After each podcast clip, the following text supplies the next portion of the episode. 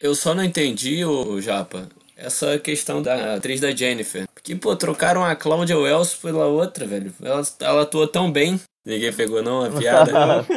Cláudia, Cláudia Well. Nossa senhora.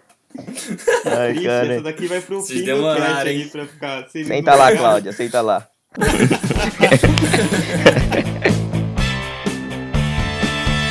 Fala aí, galera. Aqui é o Renanzinho e eu ainda quero um hoverboard. Aqui é o Yukio e hoje a gente vai falar de incesto. Aqui é o Henrique. E golzinho quadrado é o verdadeiro DeLorean. Aqui é o Pedro e eu não queria ter o George McFly como pai. Louco, por quê? Ah, cara, ele é muito idiota, né, velho? Não tem como. Coitado. Mas ele é mesmo. Muito bem, galera. Esse é o Pitaco e Prosa. No episódio de hoje vamos falar sobre uma das trilogias de maior sucesso do cinema. De volta para o futuro.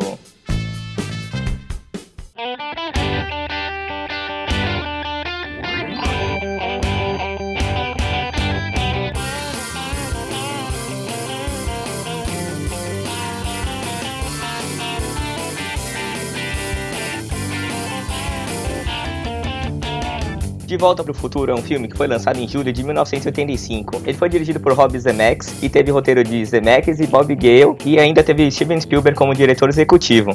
O filme inicialmente, quando foi feito o cast dos atores, o Michael J. Fox foi escolhido para ser o Marty McFly, mas como ele estava fazendo a série de TV Family as agendas não iam bater para eles fazerem o filme. Acabaram escalando o Eric Stoltz. O Eric Stoltz acabou gravando com eles um mês, só que todos os produtores, os diretores acharam que não estava muito legal o filme e acabaram chamando de volta o Michael J. Fox. O Michael J. Fox, ele acabou tendo que gravar as cenas todas à noite, porque de dia ele estava gravando o seriado, e as cenas durante o dia ele teve que gravar todas no final de semana. Ele teve que passar 100 dias nessa rotina, gravando dia e noite, e parece que ele só dormia duas horas, assim, no caminho de um estúdio pro outro. Era bem bizarro. Tá maluco. Você falou ali do- dos roteiros no documentário lá que tem o Back, Back in the Time, né? Back to the Time. Back in time. Back in Time, eles falam bastante de ser rejeitado, e aí eu até fiz a piadinha ali no começo, porque assim, eles falam que eles levaram pra Disney, eles falaram, pô, vocês são doidos, aqui tem uma criança uma mãe no carro, lá do primeiro filme, né? Isso aí é incesto, cara.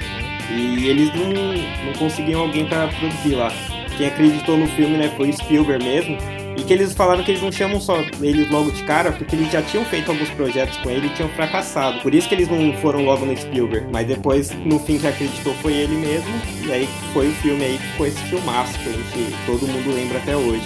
É, eu acho que às vezes eles podem até não ter conseguido vender porque antes da ideia do carro, né, com o DeLorean, eles tinham pensado em fazer a máquina do tempo numa geladeira. Só que aí eles ficaram preocupados de das crianças começar a entrar em geladeira e, e tentar voltar no tempo. A, a galera começar a morrer Nossa. dentro da, da geladeira de alguma forma. Caraca, É, esse aí tem. pesadíssimo.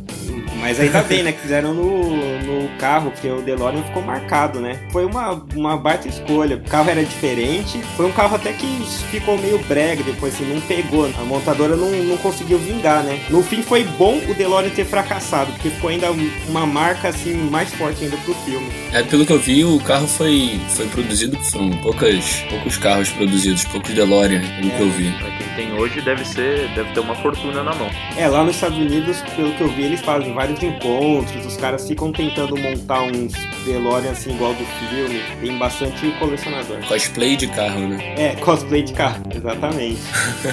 Acho que várias coisas conspiraram também pro filme. Além do, do roteiro ser bom, né? O pessoal fala que usa bastante em escolas de cinema e, e tudo mais.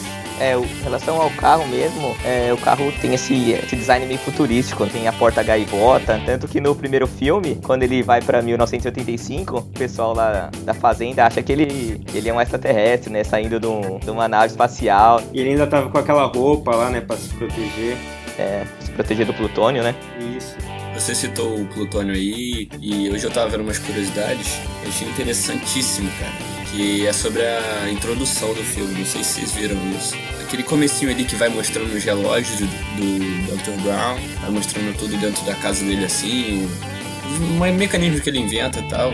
Essa pegada do começo do filme é muito bom porque você já pega alguns detalhes bem específicos do próprio filme, né? Só olhando aquela cena bem rápida. É, em três minutos os caras explicam uma história que demoraria muito mais tempo se eu fosse contar devagar e tal. Já mostram que o, que o Marty conhece o, o doutor já, já, já são conhecidos, que o nome do cachorro é Einstein, que o cara é, é um cientista que faz invenções malucas e tal. E já mostra a questão do plutônio também que se falou, né? Que, que, tinha um plutônio, foi roubado e quando você vê quem foi roubado foi o, quem roubou foi o doutor, né? E isso eles explicam numa velocidade desgraçada, né?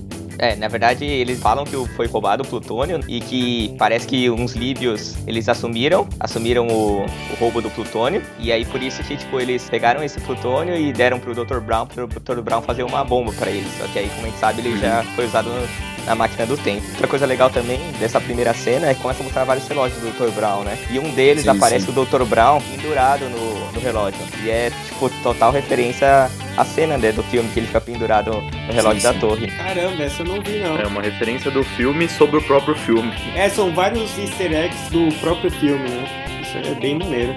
Aí depois dessa cena, né, desse comecinho aí, aqui já tem uma introdução do Plutônio, o Martin McFly ele vai pra escola, ele tava atrasado, e aí já começa a tocar a música tema, é, Back in Time, ele vai pro colégio, e quando ele tá lá no colégio, que vocês lembram daquela cena que ele tá tocando guitarra lá, era uma apresentação da banda dele? Uhum. Um Sim, na audição. É, na audição lá. Um dos jurados é o cara que ele escreveu as duas músicas do filme, que é Back in Time e The Power of Love. Ele é um dos jurados lá, muito legal. Oh, louco, que da hora, não sabia disso. É, ele fala mal da própria música que inventou, né? São os meus relógios que eu estou ouvindo? São! São oito horas! Perfeito! Minha experiência deu certo! Eles estão atrasados exatamente 25 minutos! Não, peraí. Peraí, doutor! Está me dizendo que são 8 e 25 Precisamente! Droga! Eu estou atrasado para a escola! Plutônio, manuseie com cuidado.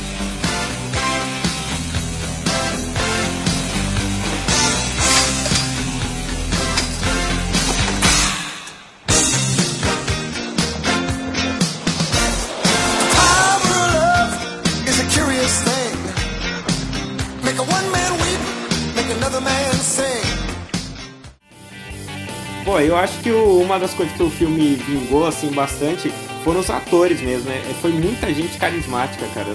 Eu acho que o Michael J. Fox, bom, sensacional, ele fez muito bem o papel de moleque mesmo, sabe? Meio irresponsável, ele não é aquele aquele protagonista, assim, não tem aquela... Heroísmo, né? Não é, é heroísmo. não tem heroísmo, é meio sem sentido, é tudo só pra meio que se salvar, é. aí ele atrapalha o pai dele, ele quer depois se salvar de novo não tem muito um fim, assim, aquela coisa. Ele comete vários erros ali. O Dr. Brown, ele é um cara assim, todo maluco, só ciência, ciência, ciência, né? Característico, né? É, ficou bem legal. O Biff, né, que é aquele cara, o valentão, todo folgado tal. O pai dele, o pai dele não, não dá nem atenção pra mãe dele nas primeiras cenas. Não é aquele cara, nossa, olha que romântico, vamos torcer pra ele. Não, ele é só um cara bobão, atrapalhado, mas que você acaba gostando dele. Sim. Por algum motivo, pelo jeito dele, você começa a identificar. E a mãe dele, que, putz, eu acho que fez um papel muito bom ali como adolescente, sabe? Tá bem, bem teteia, sabe? Faz aquele papel de menininha meiguinha e tal, mas assim, mais meio... É rebelde. É, rebelde. Rebelde é melhor a palavra. É, eu achei que os atores. Eu achei que os atores deram uma mergulhada boa, cara. Em todas as linhas temporais, as alternativas e as normais, eles sempre fazem um papel muito bom. Os personagens foram muito característicos, todos eles. Querendo ou não, você se identificava em alguma coisa e acabava gostando, né? Mesmo o cara sendo vilão ou sendo bobão, você sempre se, se identificava, né? Um outro ponto do começo, que é quando o Mari volta pra, vai pra casa dele, né? Ele vê a mãe dele e o pai dele, e a mãe dele fala: ah, é, pra irmã dele, né, no caso, que ia sair com o cara. Ah, nunca estacionei com o cara, nunca bebi uhum. na, na cidade. E quando ele volta no tempo, ela tá fazendo tudo que ela disse que não sim, fazia. Sim. É muito bom essa, esse posicionamento que ela faz. É da hora, né? E é uma coisa legal, assim, que todo mundo se identifica, né? Porque tem, todo mundo tem o pai que não às vezes não abre muitas coisas e você, às vezes você pode pensar isso, o que meus pais faziam? É, né? exatamente. Será que rolava naquela época? Exatamente. E ninguém é santo, né? Também é legal que, tipo, mostra. O Martin, ele não era muito, assim, chegar nos pais dele, no pai dele. Ele era muito diferente do pai dele, assim. Então ele não, acho que nunca soube direito como que o pai dele era no, quando era jovem. E, e quando ele vai lá pro passado, acho que explode a cabeça dele. É muito diferente, né? Eu acho que o Marty, o Marty era bem outlier na família dele atual, assim, né? Do, digo, de 85 do começo. Sim. Que era todo mundo meio loser, todo mundo bem derrotado. E ele era um cara ainda com esperança, com sonho. Ele, ele às vezes se reprimia um pouco, né? Até por causa da família, talvez. Tanto que a namorada dele falava, não, tenta, você tem que tentar. Só que ainda assim ele tinha muito mais esperança do que a família dele, que era todo mundo meio já fracassado. Ele por ser o caçula, né? Talvez ele tenha visto toda a família dele assim, meio fracassada, meio loser. E acho que ele queria fazer alguma coisa. Tanto que ele, pô, sonhava em ser rockstar. Pô, queria ter uma vida diferente, assim. E nesse ponto eu vou mais além ainda. Ele, tipo, não se identificava em nada com o pai dele. Quando ele volta, ele vê que o pai dele tinha os mesmos medos que ele tem. Então acho que isso foi bem legal pra contrapor, porque o pai dele também tinha medo de publicar as histórias lá. E enquanto o Marty tinha medo de fracassar, né, como rockstar. Aí ele acaba se identificando com o próprio pai. Ele até fala, né? Pô, você escreve? Aí o pai dele, não, não, mas eu não gosto que ninguém leia o que eu escrevo. Né, então. E é legal quando essas coisas de viagem no tempo, né? O, o roteiro ali é, é bem fechado, então mesmo alguns questionamentos assim, pô, mas ele volta pra separar os pais, mas aí ele não teria existido. Eles conseguem fazer de um jeito legal, né? Eles fizeram meio que, acho que eles chamam de Ripple Effect, que é ele vai desaparecendo aos poucos. Uhum. Seria uma coisa tipo assim, ele consegue mudar, porque todo mundo fala assim, ah, mas se ele tivesse impedido isso, ele não teria existido, ele não teria voltado. Aí eles fizeram meio que uma coisa assim, quase que uma licença poética de não, ó, poderia, só que ele ia meio que sumir aos poucos. E aí fica uma coisa, aquela aquela adrenalina do fim, dele correndo atrás, ficou bem bacana, assim. Eles conseguiram trazer a ciência a favor deles, assim, no roteiro, que é uma coisa difícil. Um exemplo desse também é lá no segundo filme já, quando o Biff ele volta pra 1900, quando ele volta pra 2015, depois de ele ter ido pra 1955 pra dar o almanac pro Biff jovem, ali já tá mudando a história. E logo depois que que ele volta, ele já começa a se sentir mal, ele começa a cambalear e aí ele cai no chão. E aí tem até uma cena que é que é- foi cortada dele desaparecendo. Por quê? Porque ele já tinha dado o almanac pro Biff, o Biff já tava milionário, então aquele aquele Biff velho ali não existia mais. Ele tava sendo substituído por um outro Biff milionário. Geralmente esse bife mais caro é aquele Angus e tal, né? Os outros é mais. mais... Nossa. desculpa, desculpa. Era essa que ele tava guardando. É, isso aí, essa aí. Desculpa. Ah, é bom que no terceiro filme você, você já vê uma grande diferença, né? Que já tem bicho a cavalo. tem quem gosta mais. Foi boa, foi boa. Essa foi boa, velho. Mas é engraçado. O Renan, você falou essa daí dele sumindo. Assim, eles não usaram a cena e acho que eles nem usaram meio que a teoria, né? Porque no fim eles fizeram como se fosse uma linha alternativa do tempo. Até o Dr. Brown ele, ele fala: olha, essa linha aqui, onde você, sei lá, onde seria o pai do Marty era rico, tava bem, onde o Biff tava mal. Já não existe. Agora a gente tá nessa outra aqui. Ele até desenha no quadro. Que é uma outra teoria do tempo também. Que se você voltasse e alterasse o passado, você criaria uma nova linha do futuro e você não iria ter- alterar aquela. O que é até estranho, né? Porque contradiz o primeiro filme que eles criaram tudo numa mesma linha. Não, mas assim, quando ele Biff volta pro passado e, e ele dá um almanac, ele já criou uma nova linha do tempo. Aí todo Sim, mundo sim. que tá naquela linha já tá, já tá tudo mudando naquela linha do tempo. Tá, então as duas linhas não se coexistem, então. Enquanto quando ele cria uma nova, a outra desaparece, é isso? Isso, é o que o Dr. Brown explica e é uma das teorias aí que existe de viagem no tempo. Tanto que eles precisam voltar pra 1955 pra poder ver aonde que é, modificou. Na verdade, eles voltam pra 1985, aí descobrem que a linha do tempo foi toda modificada, e aí eles tentam achar onde que foi o ponto que o Biff mudou mesmo, né? Aí a história Essa é uma das coisas mais sinistras, assim, desse segundo filme, né? Que ele é bem mais sombrio que o primeiro.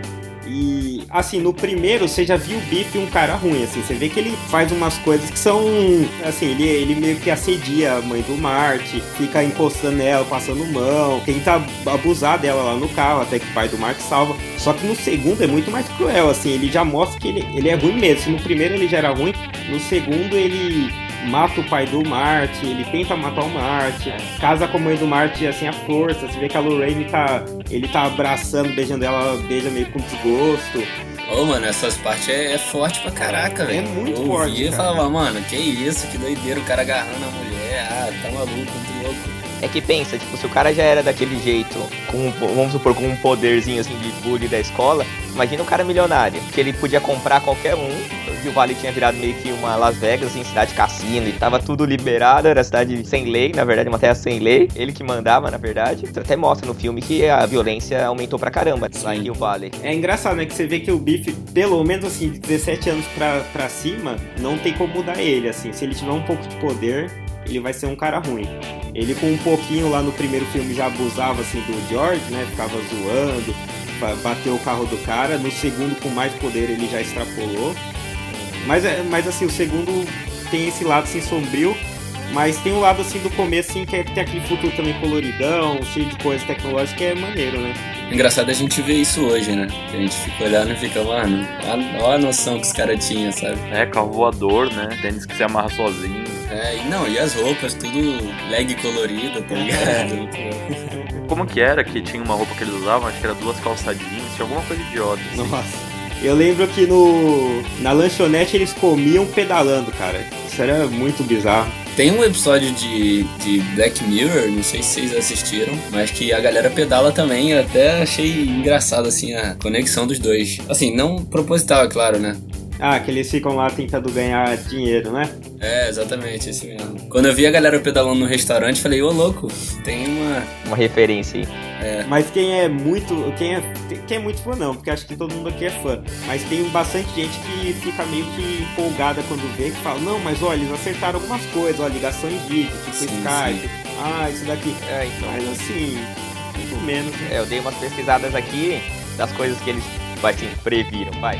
O óculos tipo Google Glass, assim, Uhum. que eles meio que e VR, assim, que eles usavam, a, liga- a ligação de vídeo, né, videoconferência, isso eles também acertaram, e ele tá conversando em tela plana lá. É, Também é outra coisa que realmente existiu, né. O, é, o tênis que amarra sozinho, a, a Nike criou, é, meio que a Nike criou em homenagem ao filme, né? é, então, saiu agora, foi uns dois anos atrás, chama Hyper Adapt, esse tênis. Foi, é muito maneiro, eu vi um vídeo no YouTube, cara. É caro pra cacete também. Tipo, ele já coloca a calça, e quando calça já amarra certinho, assim. Pô, isso é muito bem- legal. Mas assim, é chute, né? Que nem Simpsons. Se você chutar 100 coisas, você acerta. Porque eles Ah, sim, fizeram lá claro. aqueles carros voadores, skate lá, o hoverboard, o, a roupa lá que se ajustava ao corpo, se secava. Pô, aquela roupa que se seca é maneira. Nossa, animal. E se ajusta ao corpo ainda. É, então. Aí você compra qualquer tamanho e pronto. A pizza lá minúscula que fica gigante também é da hora. Eu não sei se vocês viram uns anos atrás que falaram que tinha lançado o hoverboard, mas era uma campanha publicitária falsa Eu e vi. até o Tony Hawk participou. Ah, é. Tony Hawk. Ah, sim. Uma galera acreditando, foi muito louco. velho. É, então. Eu achei que era verdade, velho. Muito burro. É, eu na hora que eu vi, eu também achei que era, assim.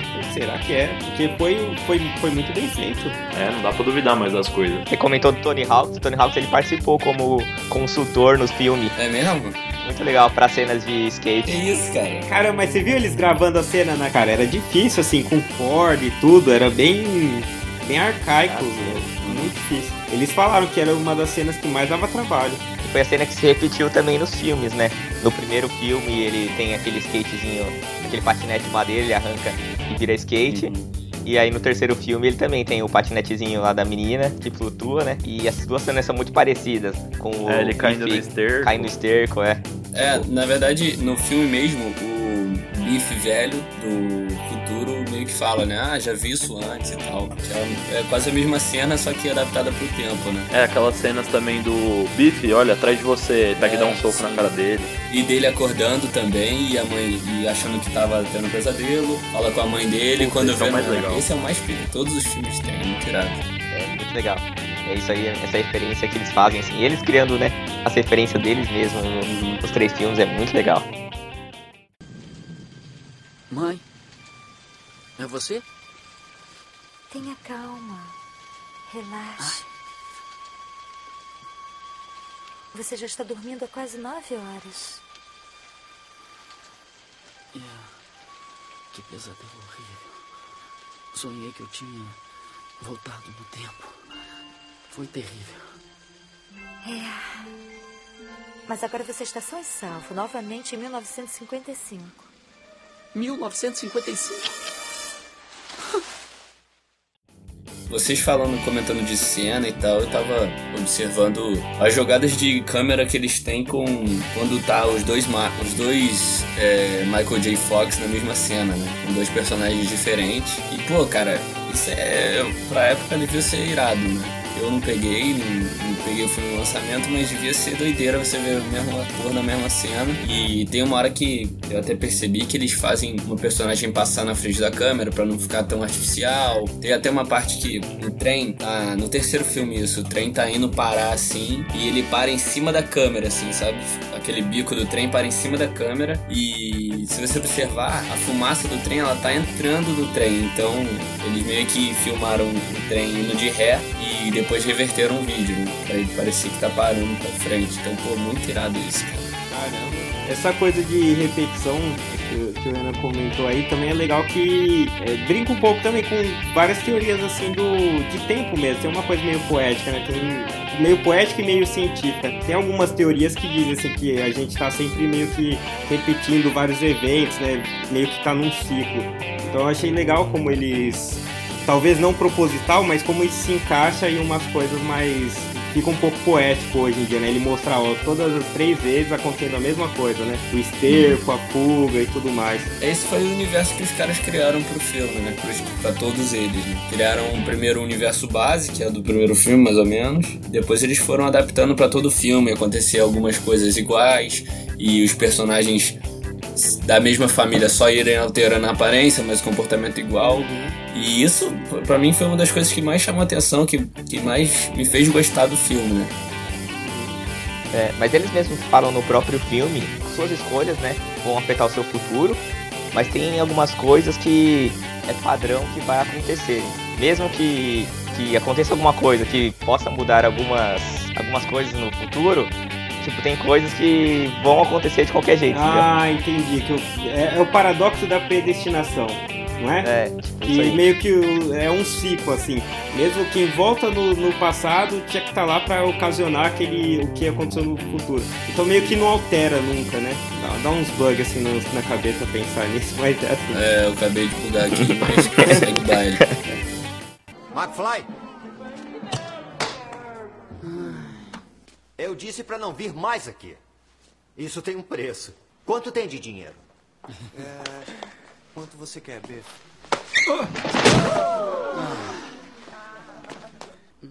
Tudo bem, idiota. Agora. Ô, eu ô, vou... Biff! O que é aquilo? Hã?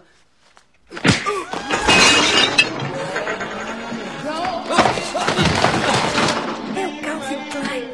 Ah, meu Deus, ele é um sonho. Pô, você, a gente falou lá do Volta Futuro 2 e, o, e do tênis. Uma coisa assim, que me entristeceu bastante nos documentários coisas foi ver. Entristeceu, né? Porque ele parece que ele escreveu bastante livro, fala que tá bem, que é um cara otimista, que foi o Michael J. Fox, que era um cara que tinha um puta potencial, né? E teve que encerrar a carreira cedo. Acho que ele detectou o Parkinson, Parkinson lá pros 30 anos. E, pô, cara, é meio.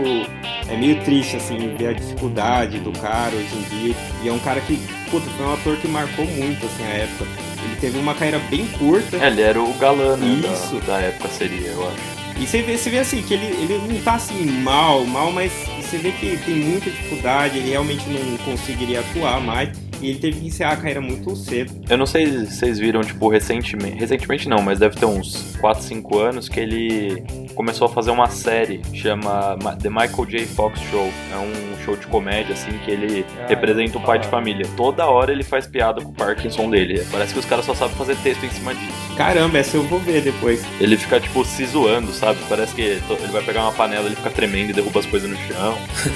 Mas assim, ele mesmo é. se zoa, então é, ele disse que ele vive muito bem com isso, né? Ele escreveu uns livros de é, The Lucky Man, A Lucky Man, alguma coisa assim, que ele tem um lá que é um otimista, mas que ele fala que ele é muito. que ele, ele vive muito bem, assim, né? Ele tá, tá satisfeito, assim, não é um cara que ficou deprimido por causa da doença nem nada. E acho que nessa época aí que ele contou pro pessoal, para todo mundo da doença dele, ele acho que ele tava vendo a série que chamava Spin City. E nessa época ele tava, tipo, sempre tinha umas regalias, assim, né? Regalias entre aspas, porque o elenco não sabia que ele, que ele tinha doenças. Então, às vezes, ele não participava de alguma cena, saía mais cedo por causa da doença dele, da recuperação dele. E aí Parece que no, no dia que ele foi contar pra todo mundo, aí, tipo, ele deu uma entrevista sem tomar nenhum remédio, pra mostrar tipo, como que a doença afetava nele mesmo, né? É, ele escondeu por oito anos, cara. É bastante tempo. Ele deve ter, assim, o melhor tratamento possível, né? É um cara que tem condições. E mesmo assim, você vê que ele tem bastante dificuldade. É chato ver um cara assim encerrando a carreira tão cedo, mas ele era um cara que você vê com um filme, né? Uma trilogia ali realmente relevante, assim, ele marcou muito. O filme, aliás, falando assim, o quanto ele era bom, ele ficou em. Da última vez que eu vi, ele tava em 68 lá naquele. no ranking assim de maiores arrecadações, atualizado pela inflação, né? Então ele, e ele passou assim, tipo. Senhor dos Anéis, As Duas Torres, Harry Potter e a Pedra Filosofal, um monte de filmão aí, só que o pessoal ter a ideia do quão grande foi. E isso, assim, eu, eu ainda acho que é subestimado, porque pensa que naquela época o poder de compra da população era menor. Então tinha menos gente com acesso. Então tinha força para estar muito mais na frente. E apesar disso, apesar de não ser uma da, sei lá, top 10, top 20, ainda eu acho que é um dos maiores ícones da cultura pop que existe até hoje. Sim. Ah, É um do, do- dos reis aí. Porque é uma trilogia muito boa. Muito bem fechada, né? Tem pouca coisa do que reclamar do- dos filmes, assim. Tem alguma coisa ou outra que, a- que as pessoas falam que é um erro de erro cronológico, erro de roteiro, mas acho que isso todo filme tem. Eu acho que ele fecha tudo muito bem, assim. É, eu também achei muito bem fechado, muito bem feito. E mexeu com uma coisa que é difícil, que dá pra ter bastante erro, né? Sim. Que é viagem no tempo. Uma coisa que eu acho que é assim, não sei se pode ser considerado erro, mas eu acho bem sem noção. No final do De Volta pro Futuro 2, tem todo aquele clima tenso que cai o raio no carro e o Doc some. E você fica mó apreensivo, tá ligado? E aí, logo depois que o filme acaba, já passa o trailer que tá tudo bem, que ele tá no Velho Oeste de boa. Acho que isso é- não devia ter acontecido. Ah, isso daí não devia, mesmo. É, então. E lendo a respeito, eu descobri que, tipo, os dois filmes foram filmados ao mesmo tempo e quem viu no cinema na época, o trailer passou logo depois que o filme acabou, então não gerou tensão nenhuma, sabe?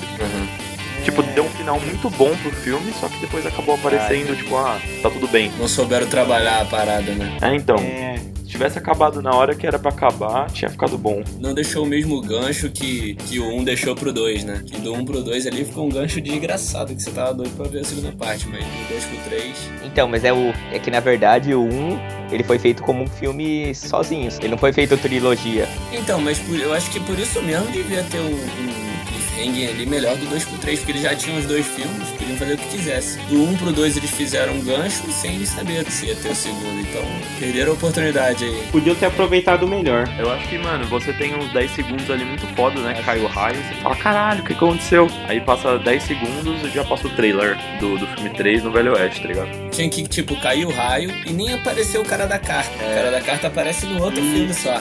Caiu o raio, ah, meu Deus, o que aconteceu? Acaba o filme. Vambora, entendeu? É, um ano aí pra você saber o que aconteceu, cara. Mas, pô, a cena do carteiro, pra mim, é uma das melhores Sim, cenas é do boa, fi- muito do- dos filmes, cara. É sensacional, assim, o cara chegando lá e os caras meio que duvidando que o Martin McFly existia É mesmo. irado mesmo, é irado. Não, e você vê o cara e você fala, mano, que porra é essa, né? Tipo, o que, que tá acontecendo, velho? E o que mais. E que eu fico mais bolado nessa cena, cara, é ele abrindo a carta na chuva, cara. Molhando o papel. Que ideia é essa, É velho? mesmo, já pensou? Caraca, eu fiquei bolado, velho. Pô, entra no carro pelo menos e abre essa merda, pô. Meu, mas uma, uma cena muito boa é quando ele chega no, no Doc, tipo, o Doc acabou de mandar ele de volta pro futuro e ele aparece de novo, velho. Ele fala, mano, como assim? É muito louco essa cena. Logo em seguida. O Doc fica loucão. É.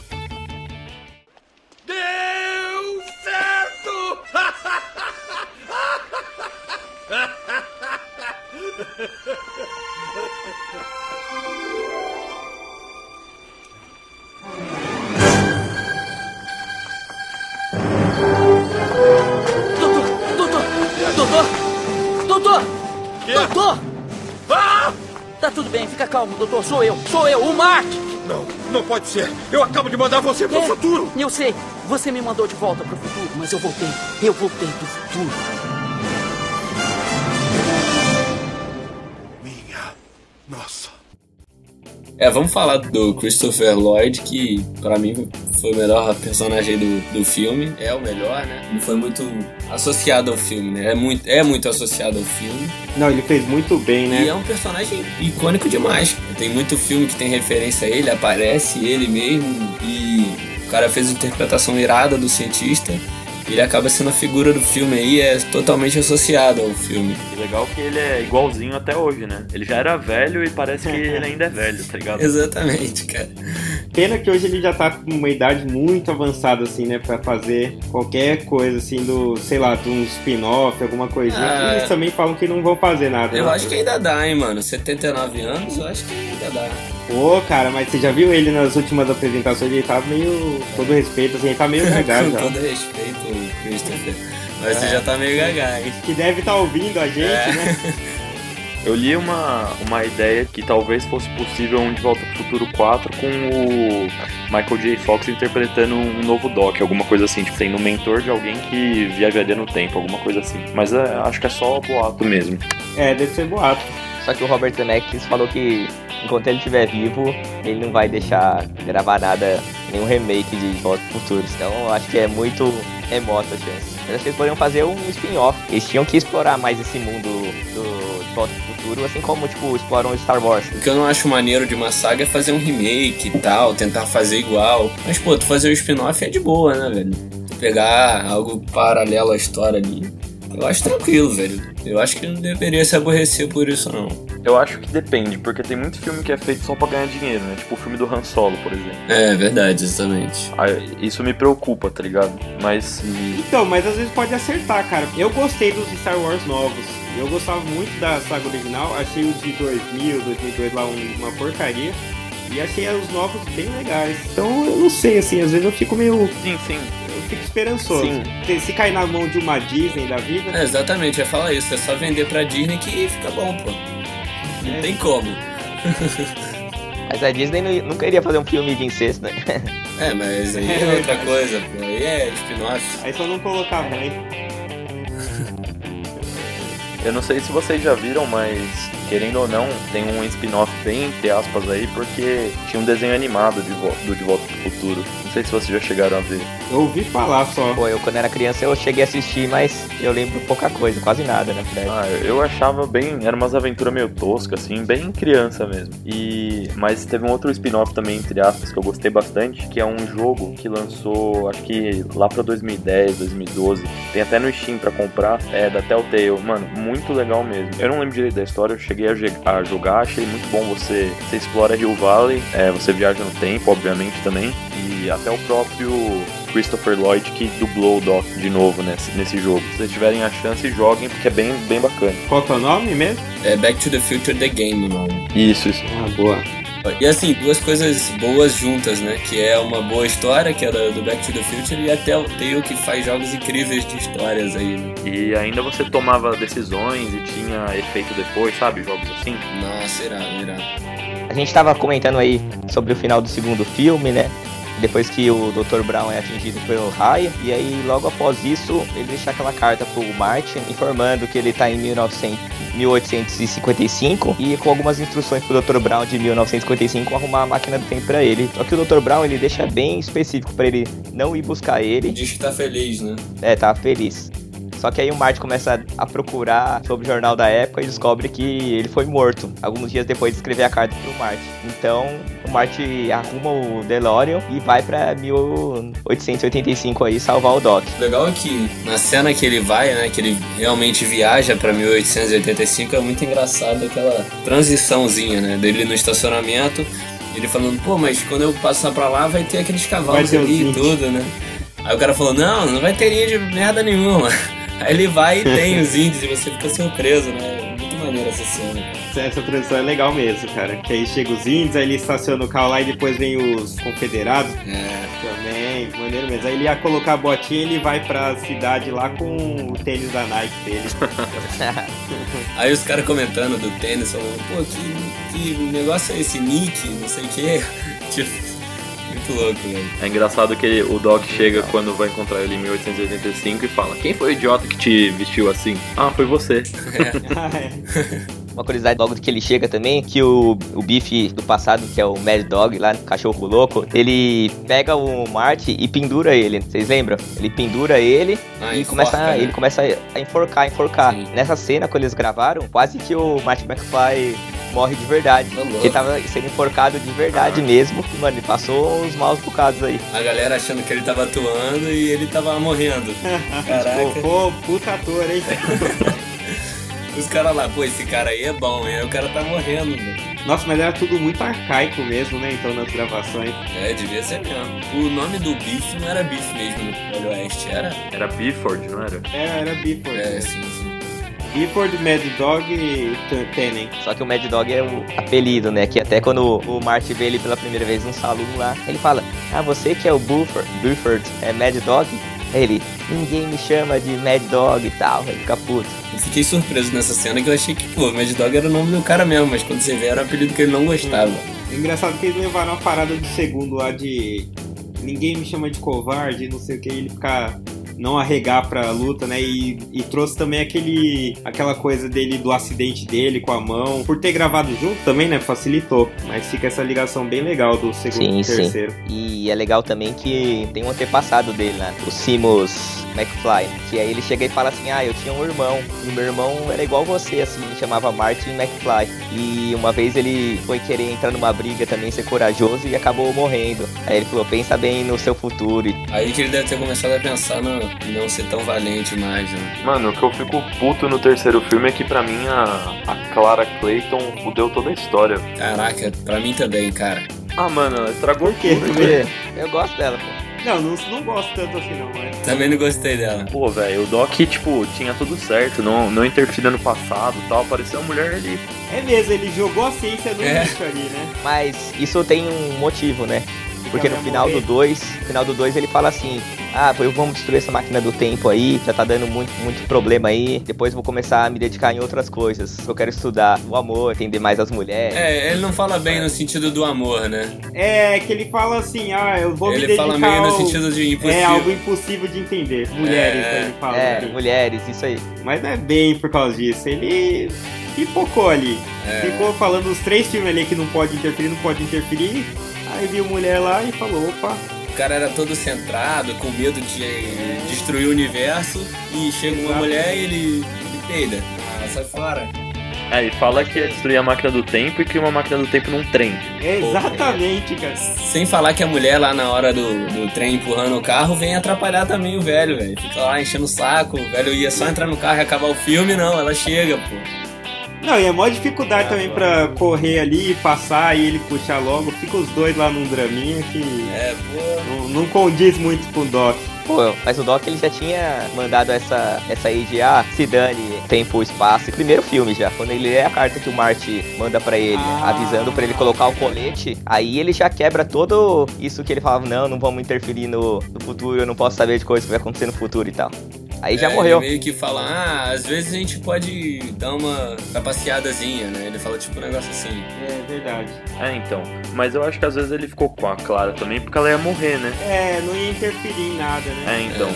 É. É, eu achei só que também ela foi muito secundária, sabe? No segundo e terceiro filme não teve uns atores assim, fora os protagonistas, os dois, que marcassem um pouco mais. Porque no primeiro, o George e a Lorraine marcam bastante. É, cara. então, ne- nesse último, os pais dele, né? Os atores que fazem os pais ali. Na verdade, os pais não, ela e ele, né?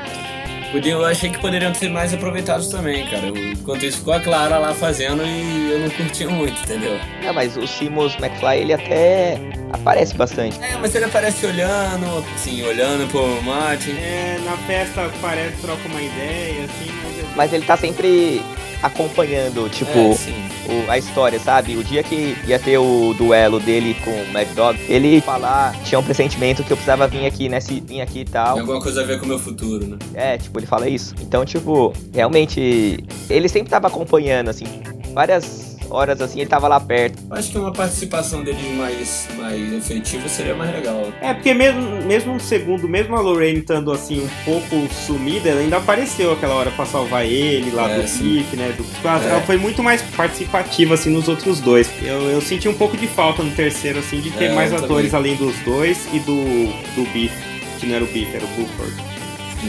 Também senti. E o Biff, o ator é. O cara é fenomenal, né? Ele é bom. Ele atua muito, in- independente do, tipo de personagem ali. Os dois, todos eram meio bolhas, mas ele mandou muito. É engraçado que a gente não vê ele em muito filme, assim, né? É, eu fiquei, fiquei tentando imaginar um filme que eu vi com ele e não consegui ver nenhum, cara. Não lembrei de nenhum. E ele nem tava no Back in Time, né? Isso eu achei muito estranho, cara. Ou a Jennifer também parece que ela ficou meio que pra atrapalhar, né, no segundo filme. Que começa o filme e os caras já botam ela dentro de uma caçamba também. Ah, é. Não, então, é que na verdade isso vem por causa do primeiro filme. Os caras não sabiam que ia ter o segundo filme. E aí eles pegaram e É. levaram ela pro futuro. Aí eles falaram que precisavam dar um jeito de sumir com elas. Aí deixavam ela de lado, tanto que ela não aparece em quase em mais nenhum dos filmes. No terceiro filme ela não aparece nem um pouco, só naquela cena que. o- Nas últimas cenas, né? É, na última cena ela aparece. É meio que deixaram ela na varanda lá e ela ficou lá pro resto da vida. Deixaram ela na varanda e na caçamba e foda-se, né? É, isso foi sacanagem, né? É, deixaram na sacanagem, velho. Não, fora que eles deixaram na, va- na varanda quando tava todo aquele, É, aquele tiroteio. ambiente sinistro, né? Aí ele, não, a gente volta e a gente E é corrige. mesmo, cara, eu tinha esquecido disso. Tava na bandidagem lá. É. Mas o Martin pergunta pro Dr. Brown, fala assim, doutor, a gente pode deixar ela mesmo? Aí ele falou assim, ah, sim, depois que a gente voltar vai estar tudo certo, vai estar aí no mesmo lugar e vai tudo se acertar. É, mas e se eles não conseguem nada, mata a mulher, pô. É, isso dá errado ali. É. Ou e se muda alguma coisa assim, no, não sei, né? Teve uma licença poética aí também, porque assim, vai que muda o futuro, mas não de um jeito que o Marty e ela fossem namorar, né? Nada garante. E ele volta, já cumprimenta ela de novo. Mas também, isso aí com a Jennifer foi bem sacanagem, né? Não É, aproveitaram verdade. nada, nada atriz. Eu não senti falta dela, não, pra ser sincero, É. mas tudo bem. Uma curiosidade também é que da Jennifer é que ela, ela mudou, né, a personagem do filme 1 pro filme 2. Sim, eu não percebi. Então, Vocês perceberam? Eu não tinha percebido até o Renan falar. é, Eu não então percebi.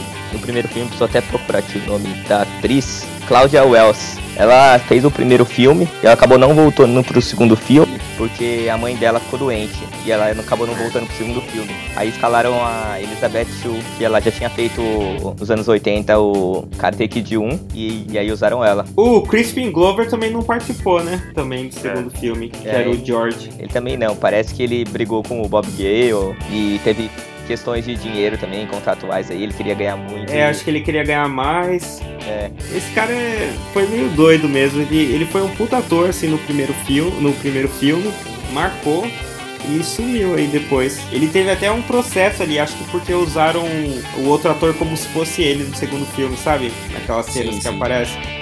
E aí ele processou. É porque no segundo filme é meio que um reboot do primeiro, né? Porque várias cenas aparecem é, tudo de novo, né? Ele dando um soco, é, ele lá dançando. Ele Então, tipo, o Marty vê tudo Não isso acontecendo de novo, né? Não era o mesmo ator?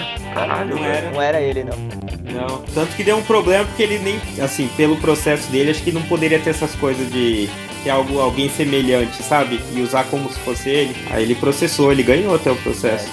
Oh, mas uma coisa que eu nunca entendi pro segundo filme, velho, que o Doc volta pros caras ir pro futuro pra ele cuidar do filho dele, que só vai nascer no futuro. Não era mais fácil ele ter voltado e falado, olha, daqui uns anos vai dar merda, tá ligado? Toma cuidado. Ah, é. Ou era muito mais fácil, velho. Caraca, é verdade. Ia ser mil vezes mais fácil. É que acho que como ele viu naquela linha do tempo, ele falou, ah, se parar isso daqui já é mais fácil do que às vezes mudar, e aí eu não sei o que o moleque novo vai. Novo assim, cabeça diferente vai enfrentar. Não sei, tô tentando arrumar uma desculpa aqui pro Doc. o cara inventa uma máquina do tempo e não consegue inventar isso, né? E o De Volta pro Futuro 3, a gente não mencionou o filho do Doc chamando lá. Ah, mano, chamando eu e ia falar isso agora. ia falar isso agora, velho. Muito bom. Caramba, cara, aquilo foi. Nossa, virado. Hoje eu vi o filme de novo e quando eu vi essa cena eu prestei atenção no moleque e caguei de rir na hora. Nossa, foi muito boa, cara. O último também foi legal que o último ele fecha com a mensagem, né? De ó, seu futuro ainda não foi escrito, seu futuro é o que você quiser fazer, portanto faça o bem, que é puta mensagem, né? Porque eles passam a vida inteira ali tentando, é, os filmes todos tentando mudar, tentando mudar, e ele fala, meu, ó, não tá escrito, você pode melhorar ele, pode mudar, fazer o que você quiser. Foi a mensagem do He-Man ali pra, pra galera, né? Exatamente. Mensagem do He-Man. Mas outra coisa também é que, assim, eles mostraram no filme que, tipo, quanto mais você tenta melhorar o seu passado, a chance de você cagar é muito maior. Por mais que, tipo, ele tenha acertado no primeiro filme e tenha ficado isso, mas aí eles viajam um tempo e dá merda. Viajam um tempo e dá merda. Tanto que a solução que o doutor teve foi destruir a merda da máquina, né? É, tem por trás aquela mensagem, ó, vive o presente aí, né, cara? É, Não Fica claro. tentando mudar ou tentando vê o que, vai acontecer lá pra frente, o presente e faz, você pode fazer o que você quiser ali. Então é isso aí, galerinha. Essa é a mensagem para vocês que estão nos ouvindo. Viva o presente. Tenta mudar o passado e já é. Muito bom. É, e pra finalizar aí, vamos, sei lá, dar a nota pro filme aí que vocês acham aí da trilogia, ou escolher qual o filme que vocês mais gostam e também a cena preferida aí. Pô, eu acho que assim, ó, eu vou falar a cena preferida e vai estar no mesmo filme, que é o. Eu acho que é o primeiro. Eu gosto muito do segundo. Tem aquele clima assim meio sinistro, tem as tecnologias tudo coisa nova, mas assim, tem bastante ação. Mas eu acho que o primeiro é o que mais é, resistiu ao tempo. É, e, vai, e vai resistir ao tempo, assim, porque ele, ele não extrapola tanto, sabe? Ele faz o arroz com feijão de um jeito muito perfeito, assim, muito certinho. E eu acho que a melhor, é uma das melhores cenas, que não é uma, nenhuma das cenas de ações, é quando ele tá com a mãe dele no carro. Se importa se eu ficar estacionado? Um pouco? É uma grande ideia, eu adoraria. Hã? Marte, eu vou fazer 18 anos. Já estacionei várias vezes. O quê? Parece que está nervoso. Alguma coisa errada? Não. Não. Lorraine, peraí, o que está fazendo? Eu peguei isso no bar da minha mãe. É, eu sei, mas não devia beber. Por que não? Porque você pode se lamentar mais tarde na vida. Marte, não seja tão quadrado. Todo mundo que é legal bebe. Você fuma também? Marte está começando a falar como a minha mãe. Que aí ela vai pra cima dele, aí ela acende cigarro e fala, pô, mas você fuma também? E você fica com os caras no carro. E ela, o que que tá acontecendo com você, Calvin? Que eu achei, puta, fantástico, assim, e eu sempre lembro. Que aí depois também chega o bife, tem a porrada do pai dele, então tá tudo meio que ali naqueles 10, 15 minutos. Ah, eu acho que concordo com ele. Eu gosto muito do segundo filme. Acho ele um filme que tem. Ele, ele é muito bem apresentado, assim, a velocidade dele. E ele faz uma integração muito boa é, na trilogia, né? Entre o primeiro e o terceiro filme. Faz ligações com os dois, assim, de uma forma extraordinária. Mas o primeiro me marcou bastante, porque eu lembro que eu era pequeno e meu pai sempre falava: Olha, tô passando de volta pro futuro na TV, queria que você assistisse. E eu sempre, porra, deve ser um filme de velho, né? Um filme chato. E aí eu lembro que a primeira vez que eu vi, velho, eu falei: Puta que pariu, esse, esse filme é sensacional, velho. E, e sempre paguei muito pau. Eu demorei pra ver as continuações, eu acho que eu sempre vi fora de ordem quando era criança. Acho que quando eu fiz uns 15, 16 anos que eu fui ver na ordem certa. Acho que a cena que eu mais gosto é a, é cena do justamente do segundo filme. Acho que é do segundo filme, começo do terceiro, quando o Marty McFly vai falar com o Doc e ele acabou de mandar o Marty pro, pro passado de novo e ele apareceu de novo. Essa cena sempre me faz dar risada que ele fica alucinado, né, velho? Ele chega a desmaiar quase já. Ai, foi Legal. Eu concordo com tudo que eles falaram aí dos filmes. O primeiro pra mim foi o melhor deles, pra maioria das pessoas também, né? Mas o segundo também foi muito, muito bem apresentado aí, com esse futuro maluco e com todas essas, essas. O que eles fazem resultam em outras coisas. Todo esse trabalho de tempo aí de resultado eu achei muito irado, muito bem feito. E cara, pra mim a... eu tenho algumas melhores cenas, cenas favoritas, né? Mas a que eu mais curto é a da carta, que o cara vai entregar a carta pra ele e tal, logo depois do carro ser atingido e tal. Senhor McFly! Hã? O seu nome é Matt McFly!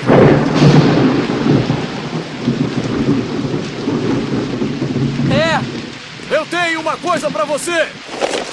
Uma carta. Uma carta pra mim. Isso é impossível. Mas quem é você? Eu sou o do Correio. Na verdade, todo mundo na empresa espera que você possa lançar uma luz sobre esse assunto. Sabe, esse envelope está em nosso poder há 70 anos. Ele nos foi entregue com instruções explícitas para ser entregue a um rapaz com a sua descrição, que atende pelo nome de Marty, neste exato local, neste exato minuto, em 12 de novembro de 1955. A gente até apostou se esse Marty estaria aqui. Acho que eu perdi. Você disse 70 anos? É, 70 anos, 2 meses e 12 dias para ser exato. Assine na linha 6. Tome.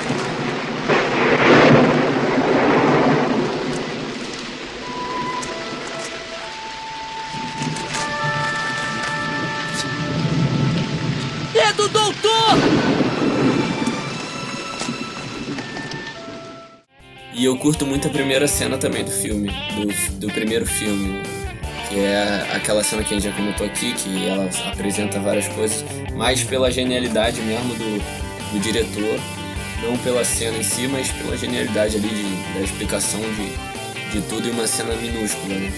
E eu me empolgo muito, cara, com essa, essa temática de, de viagem no tempo. Acontecendo uma cena e ao redor dela já estava acontecendo outra coisa que ele mesmo fez.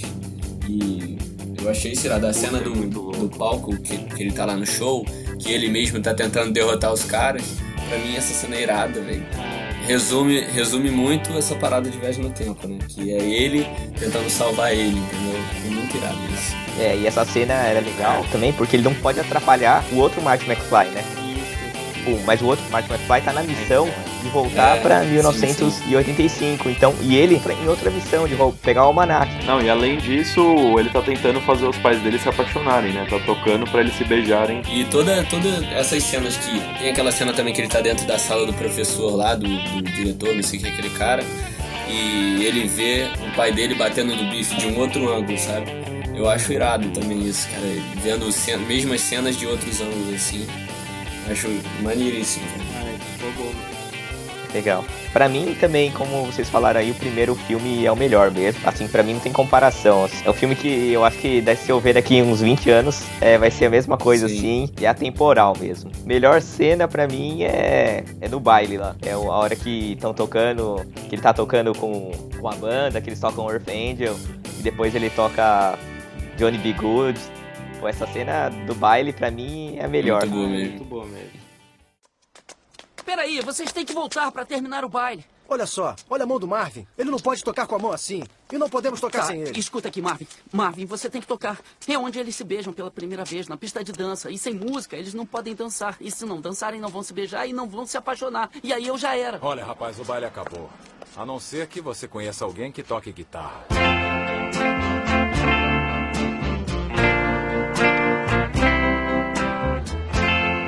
Esta é para todos os apaixonados.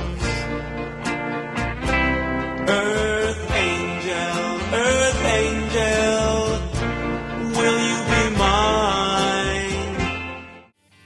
Eu tava querendo, eu não, não, sei se eles fizeram isso, mas seria irado se eles tivessem feito. Se eles no primeiro filme botaram algum detalhe das coisas que aconteceram no segundo filme e a gente só viu no segundo filme, entenderam? Tipo, se aparece, sei lá, um Martin no palco lá andando lá por cima, ou Entendi. alguma coisa balançando. Entenderam o que eu quis dizer? Entendi. Tem um filme que eu assisti quando criança que é. Que é Deu a Louca na Chapeuzinho, não sei se vocês assistiram. Não. que acontecem as coisas simultaneamente. Não. Acontecem as coisas. Eu acho que a gente já era velho. É, vocês já eram muito mais velho que eu. Mas acontecem as coisas simultaneamente e você vai percebendo que um tava acontecendo junto e você só vê depois, sabe? É muito irado isso, cara. Ah, você deu até uma ideia, tipo, a gente pode fazer o próximo episódio sobre esse filme também. Deu louca na chapeuzinha? É, ué, vamos explorar. Assistam, o filme é muito irado. Eu assisti esses dias até. A animação é meio merda, a animação é uma merda, mas a história é muito legal. Eu acho que eu sei qual que é, sim, cara, mas eu não, não tô lembrado. Deve ser maneirado. É divertido, cara. Porra. Eu queria mudar minha opinião antes de terminar o cast, porque eu pensando aqui, a professora tem uma, um papel importante mesmo. Esse lado humano do Dr. Brown, trazer isso antes de terminar o filme, eu achei que. Acho que vale a pena, cara. Eu tô do, do lado do Renanzinho, assim, de que ela, ela é maneira mesmo. É porque eu acho que ele é um cara muito é, da razão, né? É, tem que mostrar uma coisa assim mais emotiva, até para ele falar se aquela parte do futuro não foi escrito e tudo mais. Não, sim, eu, eu concordo com vocês com essa parada de da importância dela para ele e tal, de ter que mostrar esse lado dele. Eu só acho que algumas participações dela no filme foram meio é, que talvez ele tivesse tem que ter deixado ela participar um pouco mais da história pra gente, né? É, talvez até criar é. mais admiração por ela. Sim, sim. Que nem, por exemplo, nem eu falei várias vezes, a Lorraine eu criei uma puta admiração porque ela foi bem participativa. O George também. Sim, sim. Então você cria mais afinidade, sim, se identifica. Acho que isso que faltou um pouco. E ela também era cientista. Aí ela, eles ficavam conversando sobre os livros do Júlio Verne. E tipo, isso que interessou ele, né? Porque eles tinham coisas em comum. Não era todo mundo, pensa naquela época. É, mulher cientista, né? Sim, é sim. legal. Não sei se eles deram uma forçada na barra, mas com certeza que era bem difícil, né? Eu época, acho que né? devia ser bem difícil, cara. Pô, faroeste, pô. Era muito difícil sim, com certeza, faroeste. Quantos cientistas será que tinha naquela época? É, pô, devia ter uns três. É. É isso então, né? Então a gente fica por aqui com mais um Pitaco e Prosa. Obrigado aí pela participação de vocês. Eu quero que todo mundo aí curta, faça o download aí e ajude a gente aí nesse, começo aí. Ah, e se alguém quiser escrever aí e-mail pra gente, o e-mail vai estar aí na descrição. Se tiver algum físico ouvindo e quiser corrigir as besteiras que a gente falou sobre viagem no tempo, fique à vontade aí, gente. Falou! Valeu, a nós. Falou, galera.